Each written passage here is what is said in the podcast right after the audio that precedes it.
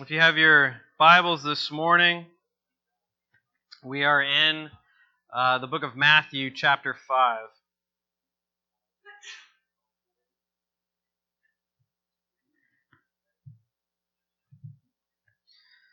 Matthew chapter 5. Um, I'm not quite sure how many of you were here the last time we had looked at this passage. Uh, I preached on Matthew 5 in July, uh, the first part. Uh, had not had the opportunity yet to continue on. Uh, so we're going to give a little bit of an overview, refresh everybody's memory as to what we were talking about, and then move forward. Uh, Matthew chapter 5 deals with the Sermon on the Mount, one of the most well known passages in Scripture. Also, one of the most widely misunderstood passages of Scripture. John Stott said this He said, The Sermon on the Mount is probably the best known part of the teaching of Jesus, though arguably it is the least understood, and certainly it is the least obeyed it is the nearest thing to a manifesto that he ever uttered. For it is of his own description of what he wanted his followers to be and to do. To my mind, no two words sum up its intention better or indicate more clearly its challenge to the modern world than the expression Christian counterculture. What we have when we go through uh, the Beatitudes, when we read the words of Christ as he's talking to his disciples, is the life of a Christian. It's the life of a person who has yielded himself or herself to the Lord. Who has said that, God, I am giving my life over to you. It's no longer my life that I live, but it's your life. It's what you want me to do. So it is a, it's a matter of uh, a heart's condition as we look at this as we read through this, as we open up some of what Christ is talking about, I want that to, to be on the forefront of your minds. Uh, that this is a passage to believers, for believers, for the purpose of reminding them of where they have come from, of what God continually wants from us, and how we should live our lives. They all build upon one another. They're not just some random sayings. They're not just uh, independent of one another. It's not as if we can read one and think, okay, we'll set that aside. We'll go to the next one. Okay, I understand that one. I'll set it aside. But each one continues to build upon the other in succession with one another. It's to be understood as a whole and not just in its separate statements. So if you can read along with me uh, this morning, we're going to read through uh, up to verse 12, and then we're going to take a, a look at them a little deeper. Seeing the crowds, he went up on the mountain, and when he sat down, his disciples came to him. And he opened his mouth and taught them, saying, Blessed are the poor in spirit, for theirs is the kingdom of heaven. Blessed are those who mourn, for they shall be comforted. Blessed are the meek, for they shall inherit the earth. Blessed are those who hunger and thirst for righteousness, for they shall be satisfied. Blessed are the merciful, for they shall receive mercy. Blessed are the pure in heart, for they shall see God. Blessed are the peacemakers, for they shall be called sons of God. Blessed are those who are persecuted for righteousness' sake, for theirs is the kingdom of heaven. And blessed are you when others revile you and persecute you, and utter all kinds of evil against you falsely on my account. Rejoice and be glad, for your reward is great in heaven. For so they persecuted the prophets who were before you. And the last time uh, in July when we preached on this, we got through the first Beatitudes, and so I'm just going to pass through both of them quickly. But we need to understand what is going on as we continue to move forward. As I said, they build upon one another. And so in verse 3, he says, Blessed are the poor in spirit, for theirs is the kingdom of heaven. What we had talked about was what poor in spirit meant. What exactly was Christ getting at when he said poor in spirit? And we said it wasn't about those who are essentially poor physically. It's not poverty. It's not being hungry. It's not going without. But being poor in spirit literally meant a recognition of that we come to God with absolutely nothing. So when we talk about uh, the righteousness of God, as Pastor has been going through the book of Galatians, and we've been talking about righteousness, as we've been talking about having the righteousness of Christ apply to us. We talk about that we didn't come to God with anything in exchange for that. We didn't say, God, I will offer you this, and in exchange, you give me Christ's righteousness.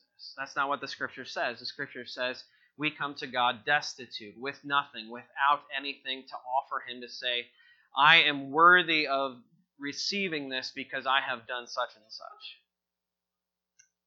But scripture tells us that none of us seeks after God. No one really cares about God, but it's God who first moved towards us, God who first made the first step to us through his Son who called us to himself and enabled us to respond to him. The Holy Spirit quickened our spirit, made us alive. Romans tells us we're dead in our trespasses, we're dead in our sins, and so we needed new life. The Spirit does that for us. He quickens our spirit, makes alive, comes alive, enables us to respond. And so, what Christ is talking about is blessed are the poor in spirit. It's that we have this continual recognition that it's not anything from us, it's not anything that we did to earn salvation, it's not anything we did to earn the grace or mercy of God, it's not anything that we can do on our behalf that God would praise us for. And the reason why we are blessed, the reason why we can be happy, and I guess I should also talk about that. Blessed here, uh, continually before each beatitude, blessed, blessed, blessed, blessed. Blessed is talking about not just subjectiveness, not just you know how we feel. Sometimes we're happy, right? Sometimes we're sad. Sometimes we're angry. I see all of those emotions in my daughter in the first five minutes of the day. It's not it's not subjective.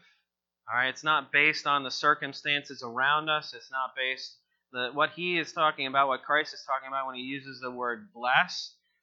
It's an objective state.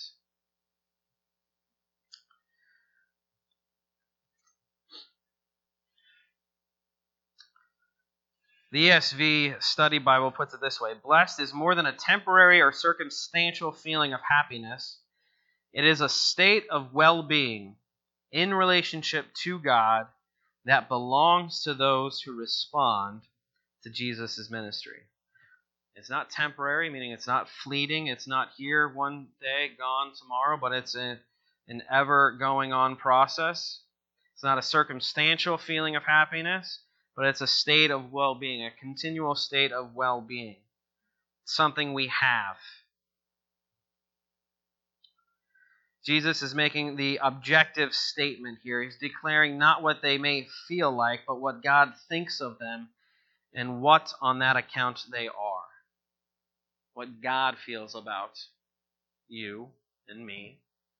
He says, Those who are poor in spirit, those who recognize they come to me with nothing, they are blessed, for theirs is the kingdom of heaven. And so we talked about the reward there. He says, begins with blessed is this, and we will receive this.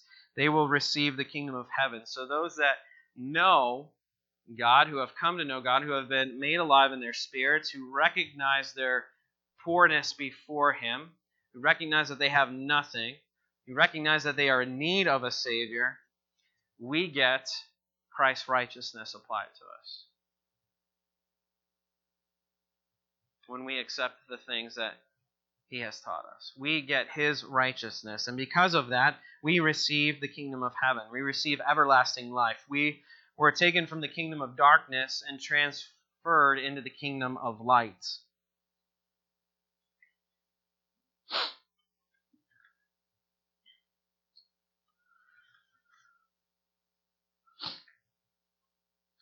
Blessed are the poor in spirit, for theirs is the kingdom of heaven. Then he goes on to say, Blessed are those who mourn, for they shall be comforted. So when we talked about blessed are those who mourn, sometimes we think, well, mourning's not always a very particular happy thing. Uh, even in this church, a few of the families have experienced loss recently, uh, who are still mourning the loss of loved ones, fathers, um, aunts, very close friends, uh, if you were listening to the, the news recently and you heard about the missing hunter in Sullivan County, um, I knew the grandson. I actually went out on that Monday to help search. He's experiencing loss. When he talks about blessed are those who mourn, is he talking about that type of mourning? Is he talking about mourning the loss of a loved one? Is he talking about other things? And as much as the saying is true, blessed are those who are mourn, for they shall be comforted. That is true. When we do mourn, when we mourn the loss of a loved one, God is there. The Spirit is there to give us comfort. But that's not what he's getting at in this verse. What he's specifically talking about, and it's the stages of us as Christians when we first recognize we're poor in spirit, when we need Christ. What does he tell us? When we recognize that we come to him with nothing, it's because of something in our lives. It's because something has separated us from Christ. That in our lives is called sin. The Bible is very particular in that, in that we God has nothing to do with sin. There's no sin in God. He is perfect. Even as we sang this morning, you are perfect in all of your ways. But because we rejected God back in the beginning of creation when Adam and Eve chose to disobey and humanity fell. Each one of us has followed in that footsteps and we have been disobedient to God. We have just said, God, we want our own way. Pastor last week was talking about that in one of the verses, I believe it was in Psalms, uh, talking about we stand firm where we're at, right? And we have this big old embossed shield and we're shaking our fist at God and have not want nothing to do with him. But when we realize, when God breaks through, when the Spirit breaks through, when He gives us this realization, we recognize we need Christ, but we recognize something separates us from Christ. So when we're mourning, our mourning is over our sin. Our mourning is over what separates from us from God. Our mourning is over our continual disobedience to God our mourning is over the way that the world is going. As you read the Old Testament, you especially the prophets, you'll read sections of them mourning over what Israel has become. How good and how great God is, and yet, God, why are the Israelites doing this? Why have they forsaken your ways? Why are they going off and doing all of these things? And the prophet mourns. Christ tells us the same thing. That we should be mourning the sin in our lives, that we should be mourning the sins in our communities, the sins in our nation, the sins in our world.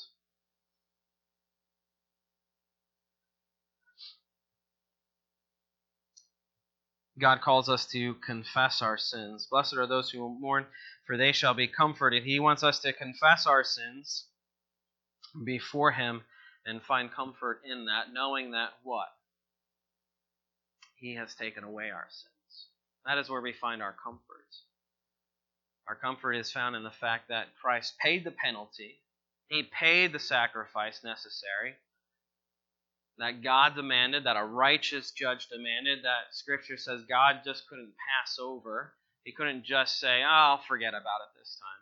Even the sins of the Old Testament, even the Israelites, as they were following God and all of His commands, they needed to sacrifice animals, and there were specific sacrifices or food offerings or grain offerings, depending upon what the sin was. And once a year, the great high priest would go into the holies of holies to offer a sacrifice for all the nation of Israel. And all of that was to show what was going to come. It wasn't as if God was saying, Yes, I accept that. That is going to cover your sins. You are good. What it was was looking forward to the ultimate sacrifice that was to come, which was Christ. And it's because of what he has done that God was considering them faithful. It was on Christ's righteousness. God knew what was going to happen. Their faith was in what was to come. Our faith in is what has already happened. And now we look forward to a new heavens and a new earth, a new coming, when we will be rid of the sin all around us. One of the uh, things I read last time, and I uh, want to read again this time before we continue on and get into the third and fourth beatitude this morning. But one of the things that John Stott had said concerning mourning, and it continues to uh, speak to, to my heart um, because it's true. He says this He says, I fear that we evangelical Christians by making much of grace, sometimes thereby make light of sin. We elevate God's grace. You know, God covers sin, right? He covers a multitude of sin, but sometimes in our efforts to comfort people and to provide that, we we kind of overlook it without actually saying, okay, we need to you need to confess your sin, you need to acknowledge your sin, you need to be mourning over your sin. All right? There needs to be a desire for righteousness, which we're going to get into but we make light of sin. He says there is not enough sorrow for sin among us. We should experience more godly grief of Christian penitence, like that sensitive and Christ like 18th century missionary to the American Indians, David Brainerd, who wrote in his journal on October 18, 1740, he said this In my morning devotions, my soul was exceedingly melted and bitterly mourned over my exceeding sinfulness and vileness. Stott says, Tears like this are the holy water which God is said to store in his bottle. So, the question I had asked, and I continue to ask, even of myself, are we mourning over our sin? Or are we complacent in it? Are we content to say, I know I'm a Christian. I know I'm saved. I know I messed up. God, He's just going to take care of it. He's already taken care of it. I don't need to worry about it. Or do we are we going to have the same attitude of God, of Christ, and knowing that all right, He doesn't take any of our sins lightly. Christ paid the penalty for us.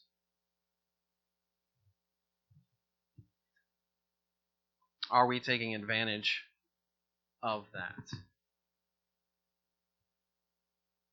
Christ is calling us to, to mourn our sins and to be gen, genuinely repentant, to turn away from our sins and turn to Christ.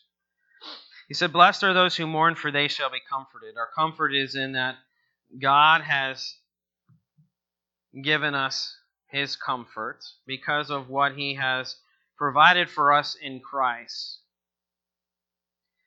He has given us Christ's righteousness applied to our lives. We have been given eternal life. But not only that, not only those things, He has also given us His Holy Spirit. Uh, Christ, before He left, said, I must go so that another may come just like me, but He would be with all of you. And it's the work of the Holy Spirit that continues to work on our hearts to convict us of our sin to turn us closer to the Father, but we must listen and we must obey. But He gives us comfort. He comforts us in knowing what God has done on our behalf. And so we get into verse 5 um, Blessed are the meek, for they shall inherit the earth. Blessed are the meek, for they shall inherit the earth. John Stott earlier when I was reading one of his things said the one of the best ways that he can describe this passage was Christian counterculture. All right, opposite of what the current culture says. So, uh, in thinking about this verse, blessed are the meek, or any of these things, uh, for that matter. It is counterculture to think that these things should be praised, should feel blessed, should be happy about these things. Blessed are those who are poor in spirit. Blessed are those who mourn. Blessed are those who meek. Who would really say that in the real world? Who would think those things in the in out in everyday life? And that's why he used that word Christian counterculture because when we know Christ, it can completely changes our mindset. It completely changes our viewpoint of the world, of how things are, of how things should be. And it changes us to the viewpoint of God. And so when he says here, blessed are the meek, the world would think those that are meek are people that get walked on, walked over, trampled, beaten down, taken advantage of, naive.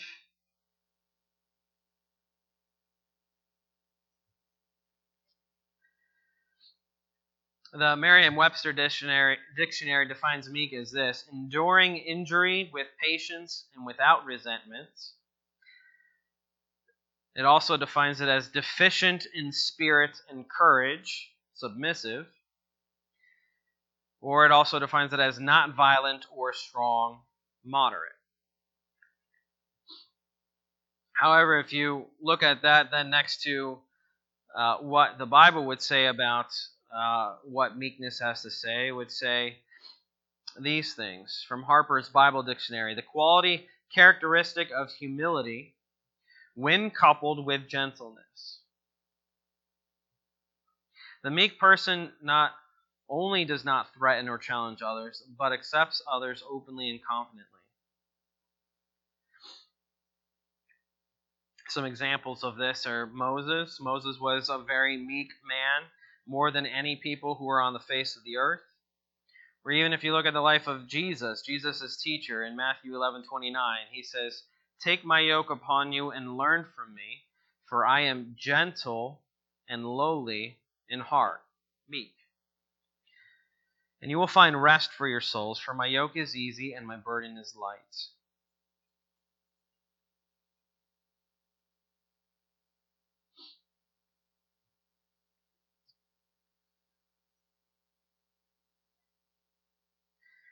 Blessed are the meek, for they shall inherit the land. What meekness entitles or entails is, is a, a few things. It's essentially a true view of oneself. The meek person knows who they are, readily accepts who they are. It's hum- they're humble about it, they're gentle about it. It goes in line with being poor in spirit, mourning our sin. It's having a right recognition of self before God. God, I am a sinner. I am in need of you.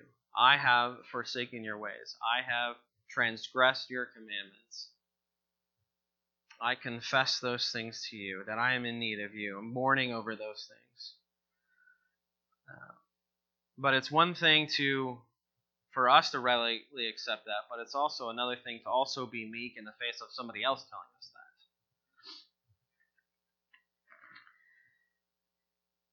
that. uh, Dr. Martyn Lloyd-Jones says says this about it. Meekness denotes a humble and gentle attitude to others, which is determined by a true estimate of ourselves it's comparatively easy to be honest with ourselves before God. So when you're alone in a room with God and you're just talking, it's real easy to be open and honest, right? No other ears are listening, nobody else is hearing what is being said. It's just you and God. So we acknowledge before God and before ourselves to be sinners in His sight. But how much more difficult is it to allow other people to say things like that about me? Someone were to tell you, or or how, even if something minor, but uh, somebody mentions something to it, do you readily accept it, or do you automat are you automatically offended? Like, what did you just say to me?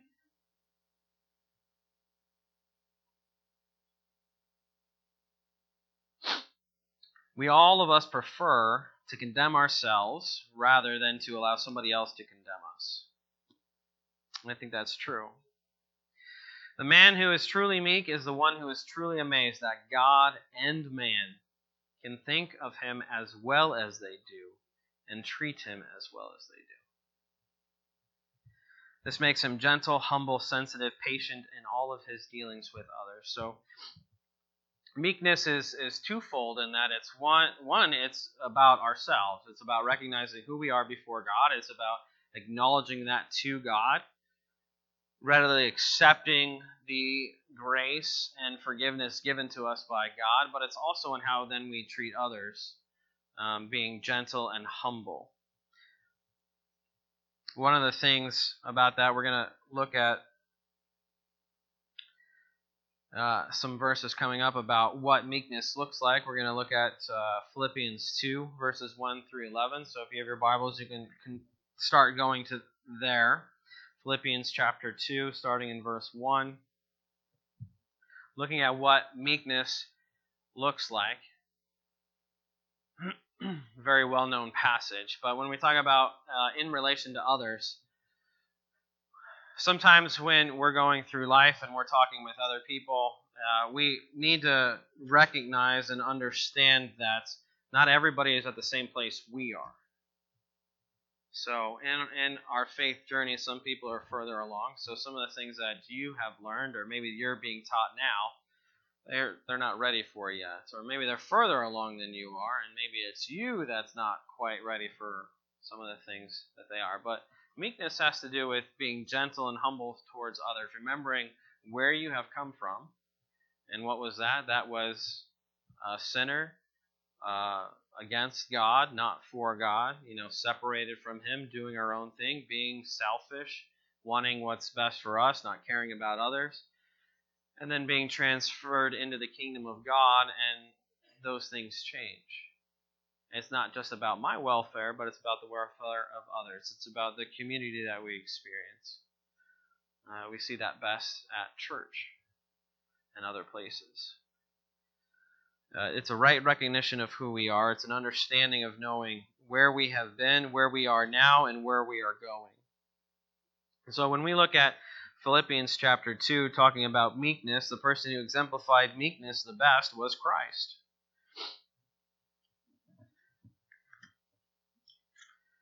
he best exemplified what a meek attitude was. And so we're going to look at this. Christ's example of humility, Philippians chapter 2, verse 1. Paul writes this to the Philippian church. He says, So if there is any encouragement in Christ, any comfort from love, any participation in the Spirit, any affection and sympathy, complete my joy by being of the same mind, having the same love, being in full accord and of one mind. Do nothing from selfish ambition or conceit, but in humility count others more significant than yourselves. Let each of you look not only to his own interests, but also to the interests of others, having this mind among yourselves, which is yours in Christ Jesus. So he's he's just told them, do all of these things, and then he, he puts the rest of of the word of God as it cuts deep to the heart right in there and says, as this is yours in Christ Jesus, who though he was in the form of God, did not account equality with God a thing to be grasped. So God or Jesus being born in human likeness, taking on the flesh, being fully God, fully man, all right, had the ability to do whatever he desired, though he was in the form of God, did not count equality with God to be something to be grasped. He wasn't looking at his own selfish desires. We see that best. Pastor had just talked about Jesus in the Garden of Gethsemane as he's praying and he's sweating blood and he's asking, Lord, if let this cup pass from me if it be, but not my will, but your will be done. He wasn't focused on himself. He was focused on what his father wanted though he was in the form of God, did not count equality with God a thing to be grasped, but emptied himself by taking the form of a servant, being born in the likeness of men. And being found in human form, he humbled himself by becoming obedient to the point of death, even death on a cross. Therefore, God has highly exalted him and bestowed on him the name that is above every name, so that at the name of Jesus every knee should bow in heaven and on earth and under the earth, and every tongue confess that Jesus Christ is Lord to the glory of God. Amen indeed. There is no greater example of a meek man than Christ. Very strong man. The world might look at might not look at it that way, but we know what he needed to endure, and it was much more than just the physical pain that he went through while here on earth. For that the, the weight of the world, the sin of the world was upon his shoulders. He endured much more than just the physical pain that he received, and he did all of that on our behalf.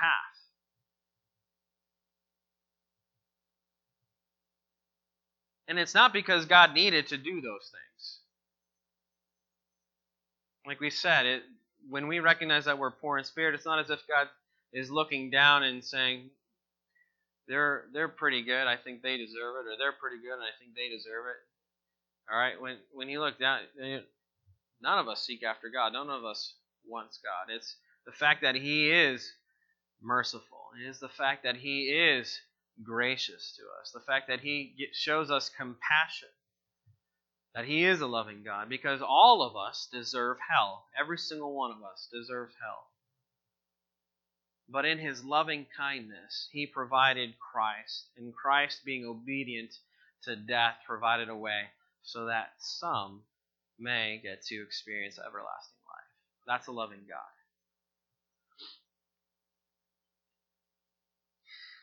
So when we think about meekness, when you think about living it out in your lives, what we need to look towards is as you read the scriptures and you go through, especially the life of Christ, as you read through, look at how he interacts with people.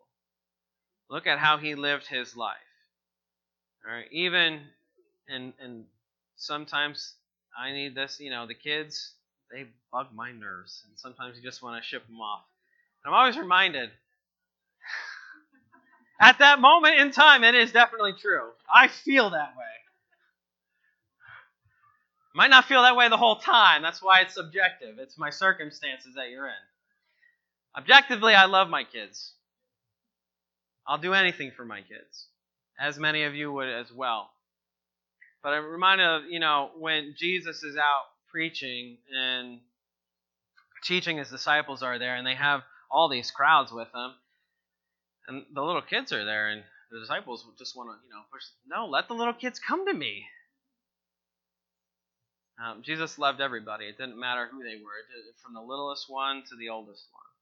It didn't matter whether they had diseases, what they looked like, what they were able to do, what they could provide for him. They, they couldn't do anything. For him.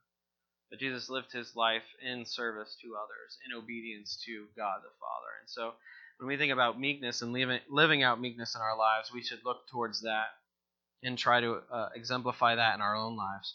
And he said, Blessed are the meek, for they shall inherit the earth. The world will tell us that the, the meek, they just get trampled on. There's What's the point? If you want to get ahead in life, you need to take what you want by whichever means necessary.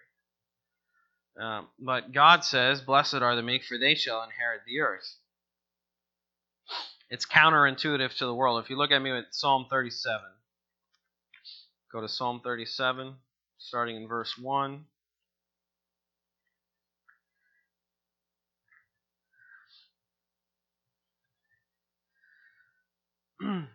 One of the things that you sometimes hear from people as they look uh, at the world going on around them, and we see all of the um, just the tragedy, uh,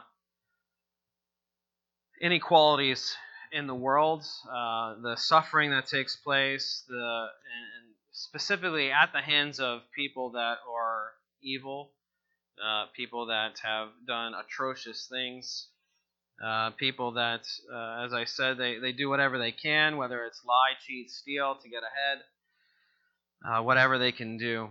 Uh, scripture says this Fret not yourself, Psalm 37, starting in verse 1. Fret not yourself because of evil doers. Be not envious of wrongdoers, for they will soon fade like the grass and wither like the green herb. Trust in the Lord and do good. Dwell in the land and befriend faithfulness. Delight yourself in the Lord, and he will give you the desires of your heart. Commit your way to the Lord, trust in him, and he will act. He will bring forth your righteousness as the light and your justice as the noonday. Be still before the Lord and wait patiently for him. Fret not yourself over the one who prospers in his way, over the man who carries out evil devices.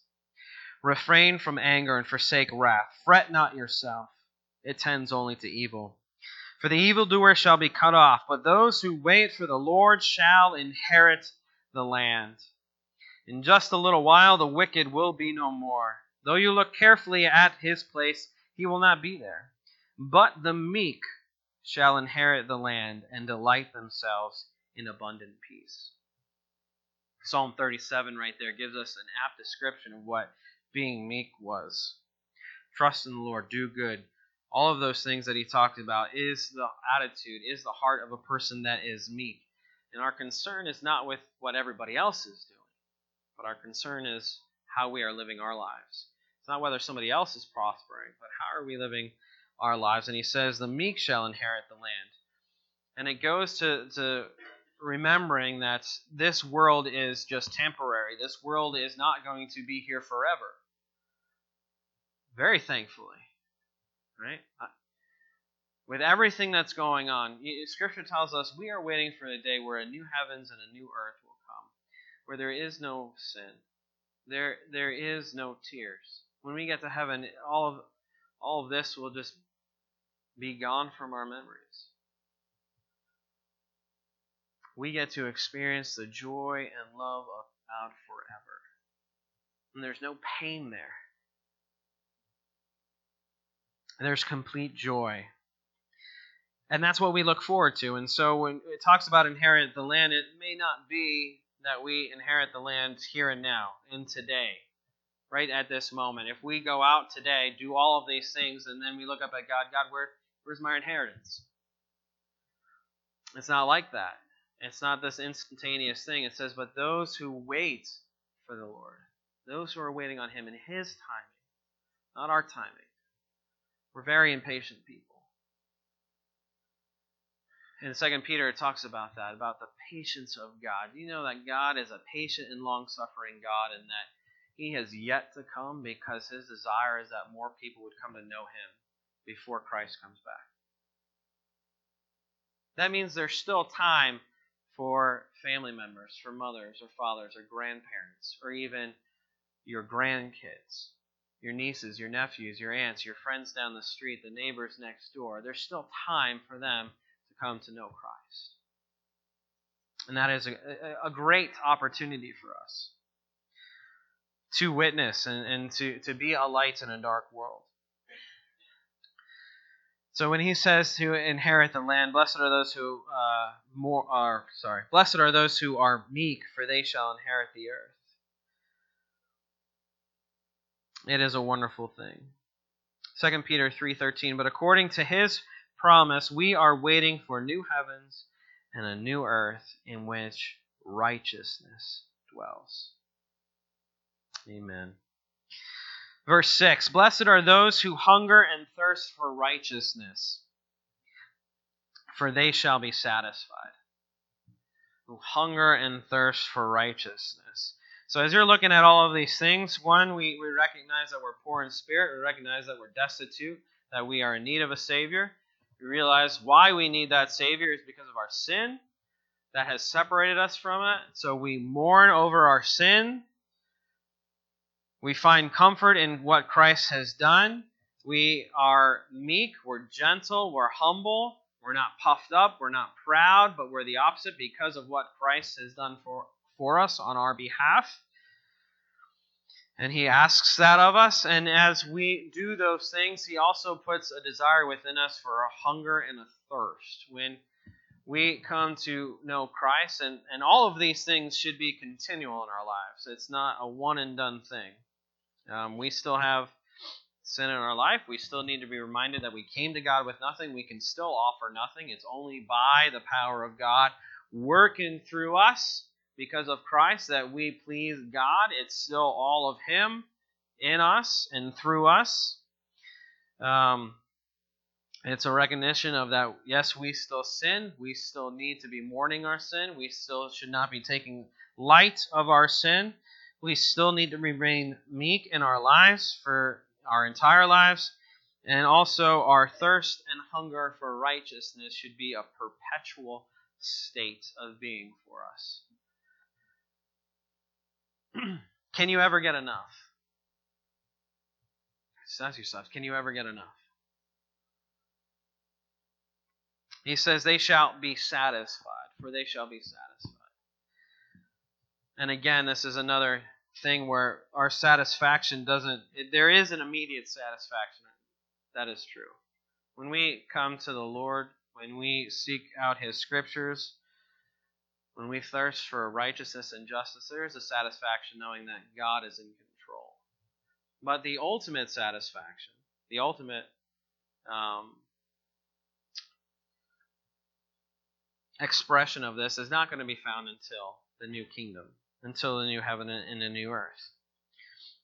But one of the things about a hunger and thirst for righteousness, when we talk about a life that has been changed by the Spirit of God living within us, when we become followers of Christ, when we devote our lives to that, He has done amazing things in us. In Corinthians, it says, We are a new creation. The old has gone, the new has come.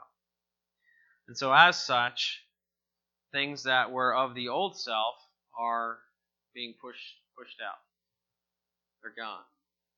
Sometimes they want to make their way back in, but we need to push them out. So, when we talk about this, one of the things that um, talking about counterculture, uh, as we live our lives, as we go about our lives, uh, one of the things many people in this world are trying to accumulate are material possessions, right? We try to work for specific things. People have this specific thing of okay, you know, this is this is what I want. I want I want this boat or something. And immediately what popped in my head was from the uh, movie with um, I can't even think of it now. The marriage, the Christian marriage movie. Help me out. Fireproof. That's it. Fireproof. Where he's got he's saving his own money separate from his wife. You know, he's he in the movie. He's like, I've worked for this. You know, I'm saving up. He's got this picture of this boat. This is what he's working towards. This is what that money is going to go towards. And yet, her father is in need of care and um, in need of a, a new specialized bed and different things. And there is money that could cover those costs, but for the husband, he's that's my money, material things.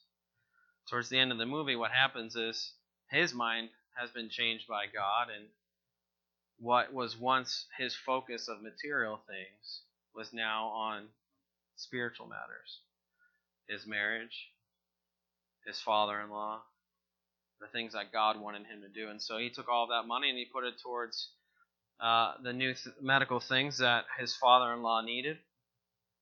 And it's just a, a slight picture of what God does in our lives. He takes the things that we once cared for most because out of our own selfish ambition, our own things that we wanted, and He changes what those things are to more spiritual things. There is an appetite change in our lives when we hunger and thirst for righteousness. And when we talk about righteousness, there's uh, three specific things that uh, are in, in mind when we talk about righteousness. There's the legal righteousness, which Pastor Jacob has been talking about, as we mentioned earlier. That's where God has specifically declared you righteous. Not by your righteousness, but by Christ's righteousness being applied to your life. So there's an immediate position point where once we were separated from God, but then God says, okay, I'm declaring you righteous right now before me because of Christ. You have eternal life. You get to be in heaven. That doesn't change. then there's moral righteousness, there's right character, there's integrity. And then there's social righteousness, justice for the community. Uh, as we look out into the world and when we hunger and thirst for righteousness, these all these three things can come into view. that we hunger and thirst for righteousness in our own lives, to become more like Christ each and every day. The sanctification process, becoming more like Christ, that should be on our hearts. We should have a hunger and a thirst for that. Two, we should have a hunger and thirst in our own lives to model right behavior, integrity. Uh, just the the other day, I was telling my wife, you know, I went to the store, I bought uh, eight pairs of new penny and new work jeans, and they were having a good sale. So I went in, the guy rang me up. I had known what all the prices are. I always like to check my receipt just to make sure the sale price is on there, and I'm like, there's only seven there. At that moment, I could have just said, okay, see you later. He wouldn't have known. He thought he rang up all the, the pairs of pants. Who knows? I know. And who else? God. God knows. So you're you're at a crossroads there where you think, okay, you have that old self, and he says, man, I don't have to pay ten extra dollars. You know, ten bucks. I could use that money somewhere else. Right? Ten bucks, ten bucks. Use it somewhere else. Or you can do the right thing and mention it. So I said, you forgot to ring, ring, uh, ring up a pair of my pants. There's eight there. So he recounted and said, yep, you're right. And the funny thing is, he said, thank you for being honest. And it's sad that he has to say that because most people aren't honest. But when we hunger and thirst for righteousness, it's not just uh, about Christ's righteousness being applied to us, but it's also about right living in our lives as a Christian. That what we show other people, it's not just something that is a facade that we just put on a nice face for people and we go home and we don't really. But if we're truly changed by Christ, it affects our daily life. It affects everything about us. And so it's about moral uh, character, right justice, integrity. But it's also about social issues, social justice. And you hear that a lot in, in the news today, social justice. But uh, specifically, what we're talking about is uh, as Scripture talks about things. So, one of the you know, big social justice issue abortion. What does God say about life? The sanctity of life. It's wrong. It's murder. It is. God cares about those things. We should care about those things. He cares about inequality. All of us are the same. Nobody is better than anybody else.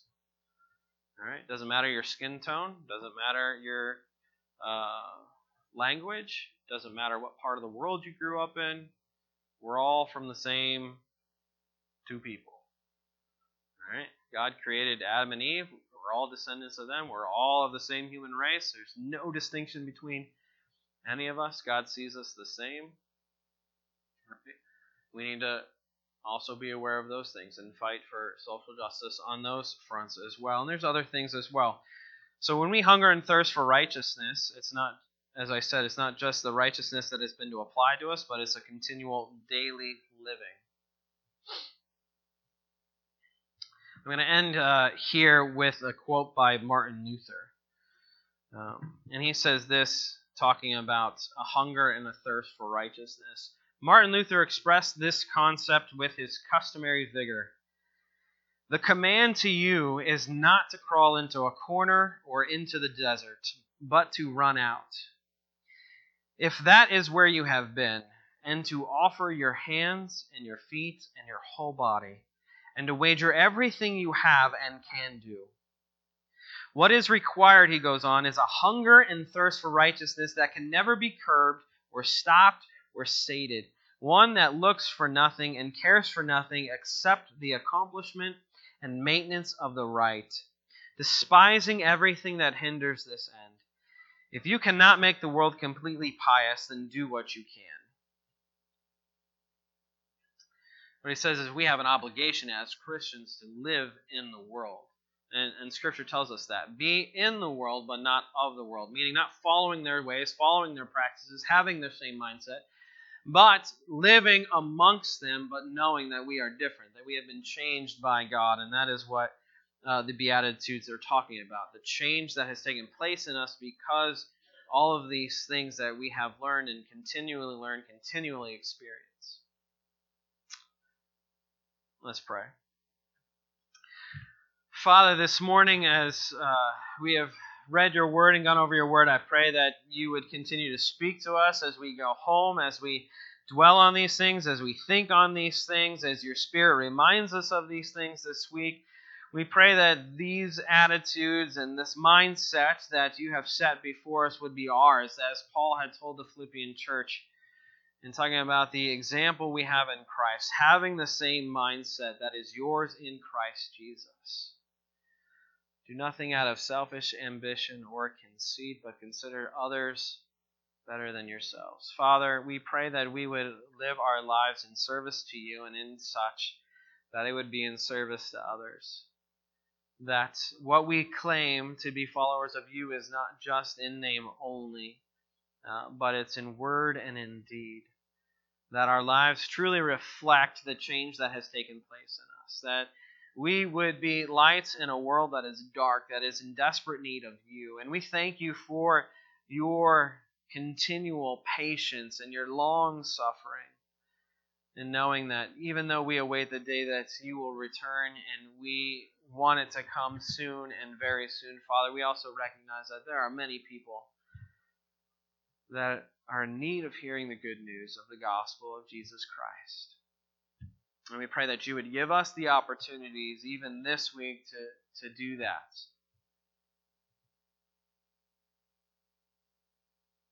To preach the gospel in the way we live our lives, in the way we speak, in the way we interact.